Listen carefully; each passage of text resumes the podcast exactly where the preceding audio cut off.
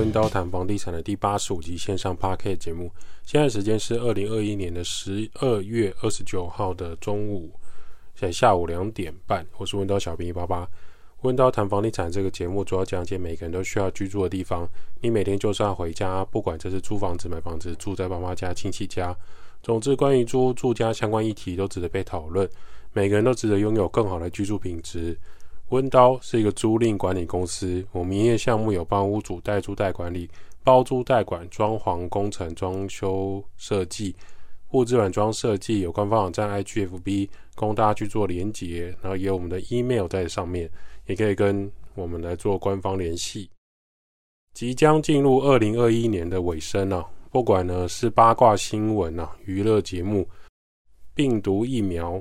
各国都已经进入了一个疲惫的心情和身心状态，台湾也不例外，慢慢会对于娱乐八卦同一组 CP 的新闻感到无趣啊，也会对于各国确诊数字增加却又不太戴口罩的感到不意外。那许多外国人呢是不太能接受要他一定要打疫苗跟戴口罩的，对他们来说，政府没有权利来限制他们选择的自由。总之，这些风风雨雨的二零二一年即将要过去，二零二二年紧接要登场。或许我们该关心的是，下一步的我们在住家、租屋、装潢，就是关于自己的租屋环境跟住家，我们可以做哪一些准备？那我们房子是不是越选越大越好？装潢越顶级，是不是就可以代表幸福感呢？最终，我们可能要寻找的还是适合自己居住的地方了。剩下都只是加分点缀的效果而已。有一个朋友呢，看了好几年的房子，也是在二零二一年的时候买了一间属于自己自住的房子。他非常好奇啊，就是为什么低总价的两房预售屋和新城屋非常的热门，很常这种两房一厅的开案没多久，预售屋小姐她预约看屋，就跟他讲说，哦，我们只剩下四楼、七楼后栋。十三楼面中庭，还有机房的两房一厅，他觉得怎么会新城屋的两房一厅这么的热门，这么夯呢？他不太能理解。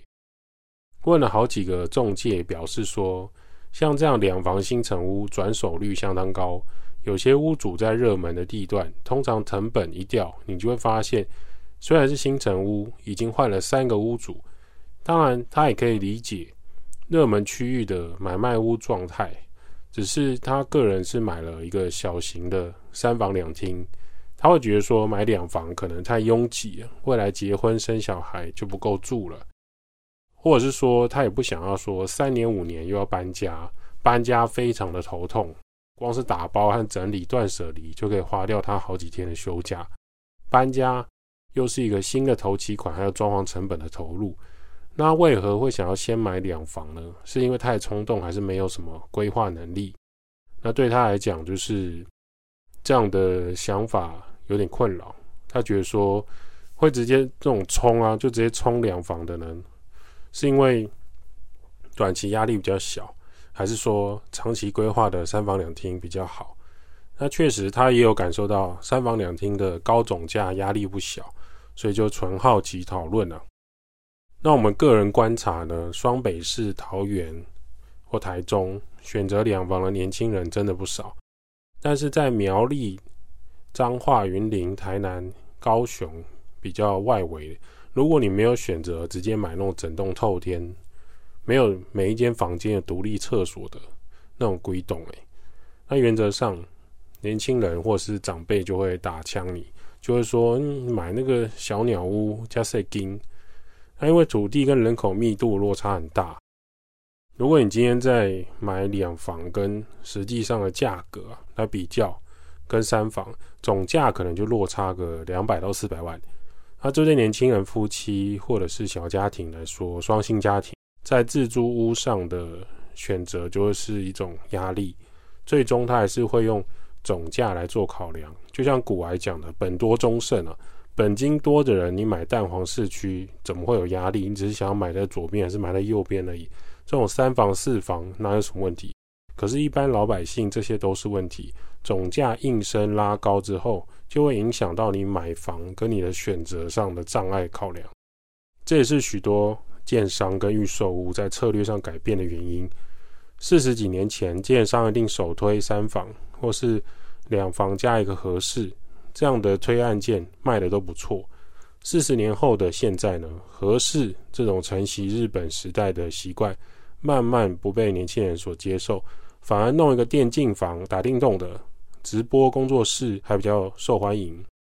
建商也发现这件事情，就会开始去推广这个两房一厅的产品。那你不生小孩、不结婚、不高压扛三十年房贷的人，就不再去思考说什么我我一定要买三房两厅这样的高房价需求吗？比如说单价几平加在一起就是总价，那一平多少钱？换算全部的面积之后，新成屋社区大楼还要扣掉公设三十几趴，实际主建物面积缩小很多。双薪上班族家庭呢，实际上可以面对多少房贷压力呢？建商精算师跟银行估价师都不是省油的灯，他们其实就是很准确的在预估这件事情。最终一户的总坪数基本上就会落在二十八坪以下，你这样还有机会隔出小鸟大小的小三房两厅，虽然比较挤了一点，但还是三房。再来是说卖屋跟销售话术呢，就会跟这个看屋浪漫情怀去做比较。当你已经走进了一个暗场，当你已经走进了一个预售屋现场，当你已经走进了一个新城屋的中介带看的情境之下，表示你有起心动念想要拥有自住屋，你才会预约的看法。那他先洗脑你一个先求有再求好的话术，当下你会觉得好像很有道理。那我先买一房一厅，或先买两房。未来发达之后再换三房，问题是，你之后会不会发达？你两房卖掉之后有没有能力换三房？这个不是代销小姐或者中介说了算，还是要看你们双薪家庭的工作属性而定。要永远记得一件事情，就是无论销售人员再怎么跟你说，最终买房缴房贷、卖屋面对砍价缴税的人都是你，都是个人决定，而不是销售人员会帮你做决定。站在不少过去买房的人眼中，各有好坏。你有一点口袋的人，他会建议你直上，直接买三房，因为两房呢脱手压力还是有的。原本两房期许卖掉可能可以赚一百五十万到两百万，最终你把两房原来的总价又拉高了不少。怎么说呢？我们用数字来量化，两房原本买一千三百万，为了土地增值税、房地合一税、房贷绑约。中介费想要实时拿两百万的，你肯定要从一千三百万往上垫，那你总价可能要拉到一千六百万以上。相对你已经进入了三房两厅两卫浴的好球带。就拿棒球来讲，你本来是投坏球，越投越高，越投越高，裁判跟高倍数摄影机，还有你巷口的猫咪都看得出来这是好球，很快你就三好球出局。不想要进入好球带，那你不然就四坏球保送。原则上对投手来说啦，这个压力是很巨大的。也就是说呢，当你原本低总价两房自己先住一住，先求有再求好的这个策略呢，加上你获利跟那些税收杂费，你就会进入了一千六百万。一千六百万的人，相对他有三房的选择的能力的，你就很难便宜用两房来出售的这种心态，你卖出时间就会拉长。那换屋的机会成本也会流失，当然这个就是指说你真的是用这个先求有再求好的策略。若是你买了之后，你想要当主产，就是要留给你的孙子，然后我买房就是要自住，我只进不出，那我开心，我满意，我爽就好。那这样你买两房就 OK。可是如果你买了之后是打算要卖掉，那就另当别论。我以前有个高中同学家里。就是在三十年前，永和买了一个小三房两厅一卫浴，爸妈跟四个小孩，六个人也是住到养到小孩子都大学毕业。原因就是爸妈当时的经济状态有限。那三十几年前，大概是一九九零年，小孩子不想要只生一个，那他就硬生生买了一个，缴到房贷结束。小孩大了以后，自己会有别的想法跟住处。最终呢，现在住在永和房子里面，还是那个爸妈，这就是一个例子。或许你会思考说，买两房，如果之后要换屋卖掉，我需要花钱装潢吗？还是要啊？你没有天花板，没有基本的收纳空间，这个生活空间怎么居住？先求有的定义也是要把租屋状态弄到最好。那你住在里面总是要开心的啊，不然你买房自住的用意在哪里？就拿租房子来说好了，很多租屋的房东也是把你弄得很舒服，因为你才会觉得说这是自己的家，住得很开心。那你买两房自住的装潢，你不要去思考说未来卖屋的买方会不会来承接你的装潢空间，原因是你喜欢的装潢，下一手买方不见得喜欢。现在很常看到一些老屋子，一进去就看到圆形的大木拱门，从客厅到饭厅的一个圆形。通常现在装潢工程第一个敲掉拆除的就是那个木工的拱门。以前的装潢设计会希望饭厅到客厅要有一个区隔，然后圆形带有风水又圆满的意味。可是现在开放式格局，甚至中岛式火炉直接放中间，开门见炉灶。站在风水师的角度，血压就已经先飙破一百八了。但是现在的装潢设计加入很多欧式跟美式的想法，还有动线规划，不见得一定要按照传统的风水来施工。这一点就是过去的两房装潢，还有下一手屋主不会照单全收的理由。很多人卖屋时很喜欢跟中介说。哦，我当时装潢花了多少多少钱？然后这个哦，这个木头我去花莲，我去台东找了几个材料行，我才找到。然后这个水墨画是我一个艺术家朋友亲手绘制的。那我卖屋的时候一起卖给他。对中介来说，还有下一个买方来讲，就熟。然后呢，你往往这些东西是很无感的。你可能当时那个时空，你花了很多心力去寻找，或者是做这些配置。跟买方还是想要知道是实际坪数、单价有没有漏渗水、电线使用几年、你的插座有几个、这个房子离高铁、捷运站、公车站、医院有多近，这些问题对他来说比较敏感、比较接地气一点，而不是你的木工、你的木头，也不是那个艺术家的作品。三房跟两房的关键差异，正常大三房客厅跟两房一厅。差异在于卫浴是一间还是两间，也有一间或一点五间，或者是两间的，我们俗称的半套卫浴，都会影响到居住者的使用感受和习惯。一点五间是什么概念？就是半间厕所，只有马桶或洗手台，不能拿来洗澡。也有它那种只有淋浴间没有马桶的，叫做半套卫浴。通常低于两间以下的卫浴，在三房来说就会比较塞车一点。比如说三房住到五个人或六个人，你就要轮流使用一间厕所。这时候时间安排跟干湿分离使用习惯就会有差异。有一个客户呢，他就是直接买了两房装潢后，发现小孩出生了要换三房，那只有一间卫浴，他就很崩溃。两房一厅呢，实际购买的人会表示我要自住，那两个夫妻加上一个小孩，体验上就真的有点拥挤。假设长辈要来顾小孩，或是朋友来家里，就没有地方睡觉，或是觉得家里杂物太多会被碎念。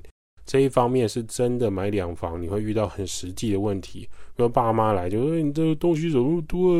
衣服也不收啊，鞋子怎么摆一大堆？”反正想要想要阿公阿妈帮忙带小孩，还是要多一间孝亲房会比较便利一点。最终两房很夯，还是跟资金预算有关了、少子化的冲击跟买方的浪漫情怀想法，会让市场变得更多变化，然后也会产生更多的两房一厅。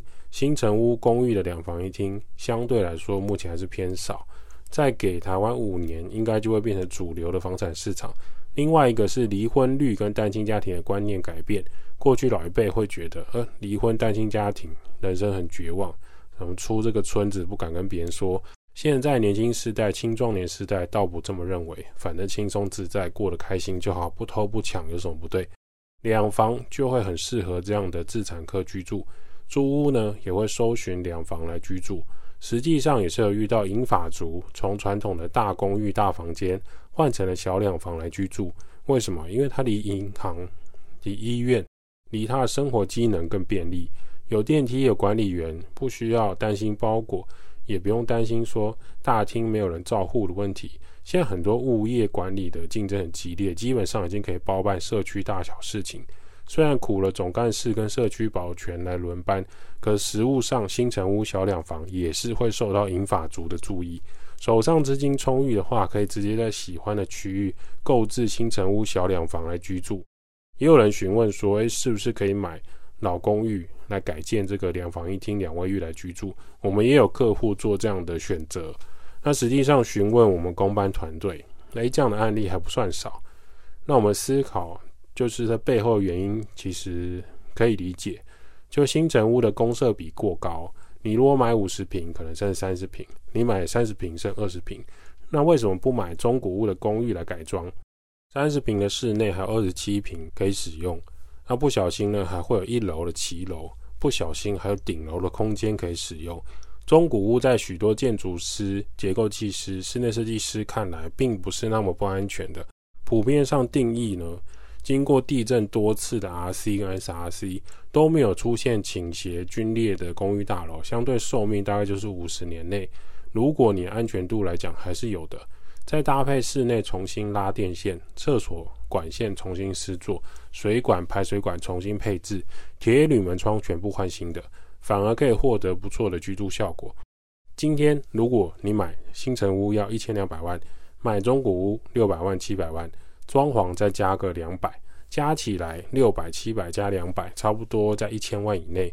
相对来说，你预算还是比较宽裕一点，你就能获得一个全新的住家，而安全性也不会输给新大楼社区。差别可能在于垃圾清运，还有收这挂号包裹的问题。温刀目前就有提供厂商专人到府的垃圾服务，每周两次协助协助你清运垃圾。那一般垃圾跟干净的回收分两袋，厂商就会提供这个专用垃圾袋。那每周两次到你家帮你清运垃圾，这一点呢就可以补上公寓不像社区大楼有专人收垃圾的服务。假设你工作或生活繁忙，带小孩繁忙，下班时间总是错过垃圾车，上班时间又没办法丢垃圾，你就会让家里产生比较脏乱的问题。都可以私讯我们温叨的小编或是 email。二零二零 w e n d a o 小老鼠 gmail.com 预约这一块服务，就会请厂商跟您联系。这是一个方便安全的专人收垃圾合作服务。无论是两房还是三房，我们会建议啊，不要去追太高的房价。除了你单价买了之后，你房贷压力很大，再来就是你可以物色这某一些住宅区域，如果你很喜欢。可是又不确定是否方便生活，最好的方式就是在该区域先找两房或三房的房子来租，直接先租那边的房子，租屋去体验当地的感受。